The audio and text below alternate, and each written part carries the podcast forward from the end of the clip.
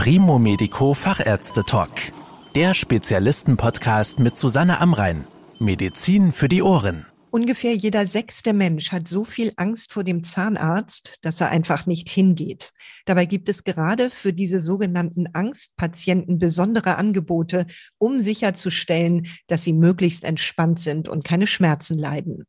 Dr. Andreas Jauch ist auf die Behandlung von Angstpatienten spezialisiert.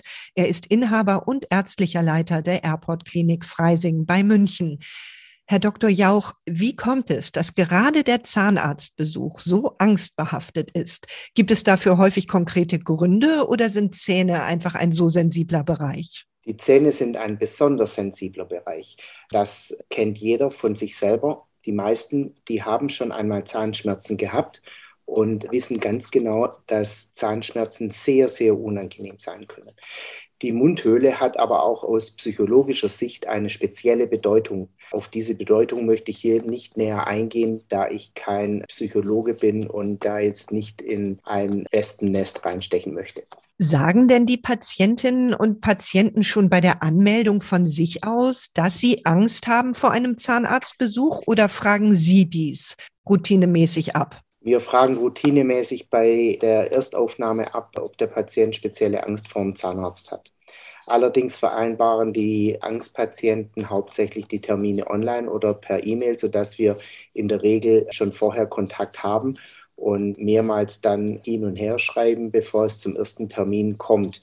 Und wir sprechen dann direkt via E-Mail oder WhatsApp, SMS, wie auch immer, irgendein anderer Messenger-Dienst, besprechen wir schon wichtige Dinge im Vorfeld, sodass der Patient schon weiß, wenn er die Praxis betritt, dass er so und so und so behandelt wird und hat daraufhin schon ein, ein gutes Vertrauen und dann kann man ihm schon ein bisschen im Vorfeld die Angst nehmen. Der erste Schritt ist ja immer der schwerste. Wie erleichtern Sie denn diesen Patientinnen und Patienten den ersten Besuch in Ihrer Praxis? Wir haben ein standardisiertes Konzept. Wie gesagt, ich habe gerade ausgeführt, dass wir im Vorfeld schon Kontakt haben mit dem Patienten, sodass der weiß, dass er zunächst im Büro angeschaut wird. Das nimmt ihm schon einmal die Angst, weil viele haben auch Angst vor dem Zahnarztstuhl. Ja.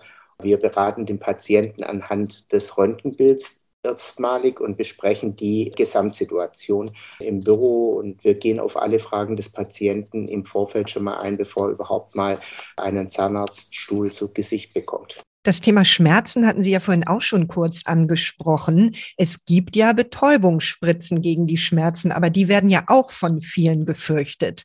Was für Alternativen gibt es da? Wir bieten die Behandlungen in Vollnarkose, in Analresidierung, in Lachgas und in Oberflächen- und Regionalanästhesie an. Das sind verschiedene Möglichkeiten, um Schmerzfreiheit zu erreichen. Und wir besprechen die einzelnen Möglichkeiten mit dem Patienten. Aber zunächst ist es dann so, die meisten haben natürlich ein desolates Gebiss, weil sie eben jahrzehntelang teilweise nicht mehr zum Zahnarzt gegangen sind die werden zunächst mal auf jeden Fall chirurgisch äh, behandelt, sodass erstmal in Vollnarkose die gröbsten Dinge gemacht werden. Und danach äh, kommen dann eben die kleineren Schritte. Das besprechen wir im Vorfeld mit dem Patienten, ob man das dann gesammelt in Vollnarkose macht oder ob wir dann die nächsten Schritte eben in Analgosidierung, Lachgas oder einfach nur unter Regionalanästhesie machen.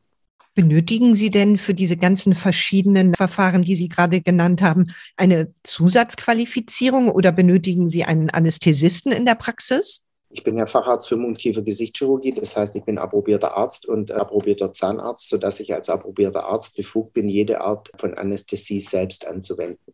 Für Vollnarkosen habe ich aber in der Praxis eine freiberufliche niedergelassene Anästhesistin, die regelmäßig in die Praxis kommt und die Vollnarkosen macht, weil man kann nicht einen Patienten in Vollnarkose behandeln und gleichzeitig die Anästhesie durchführen.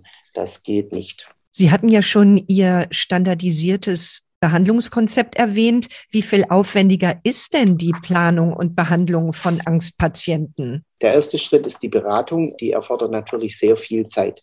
Dort werden dann alle Möglichkeiten bis ins kleinste Detail besprochen. Wir nehmen uns dazu auch wirklich die Zeit, weil ich ja weiß, der Patient kommt als Angstpatient zu mir in die Praxis. Im Vorfeld sind schon mal 45 Minuten allein für die Beratung vorgesehen. Die Therapie ist dann, wenn der Patient sich gegen eine Vollnarkose bzw. Analgosedierung entscheiden würde, wäre die natürlich auch sehr zeitintensiv, da der Patient in der Regel mehrere Pausen benötigt und immer wieder den Mund ausspülen muss und äh, sehr unruhig auf dem Stuhl ist, sodass die Therapie auch sehr lange dauert. Also wir bevorzugen natürlich, die Erstbehandlung in Vollnarkose zu machen. Das ist auch in der Regel vom Patienten so gewünscht. Dann können die ganzen Eingriffe, die etwas schmerzhafter sind und auch schwieriger zu anästhesieren, zunächst mal eben in Vollnarkose durchgeführt werden. Würden Sie denn sagen, dass so eine besondere Betreuung und Behandlung tatsächlich langfristig dazu führen kann, dass die Menschen ihre Angst vor dem Zahnarzt verlieren? Selbstverständlich wirkt hier das Prinzip der Desensibilisierung. Ja, das bedeutet, wenn der Patient spürt, dass er keine Angst hat, dann reduziert sich von Termin zu Termin die Angst sukzessive. Das Vertrauen nimmt zu. Und das ist auch ein Punkt, den wir immer ganz gern mit dem Patienten vorher besprechen, dass es eigentlich nur Sinn macht, eine Therapie zu beginnen, wenn ein Vertrauensverhältnis aufgebaut werden kann.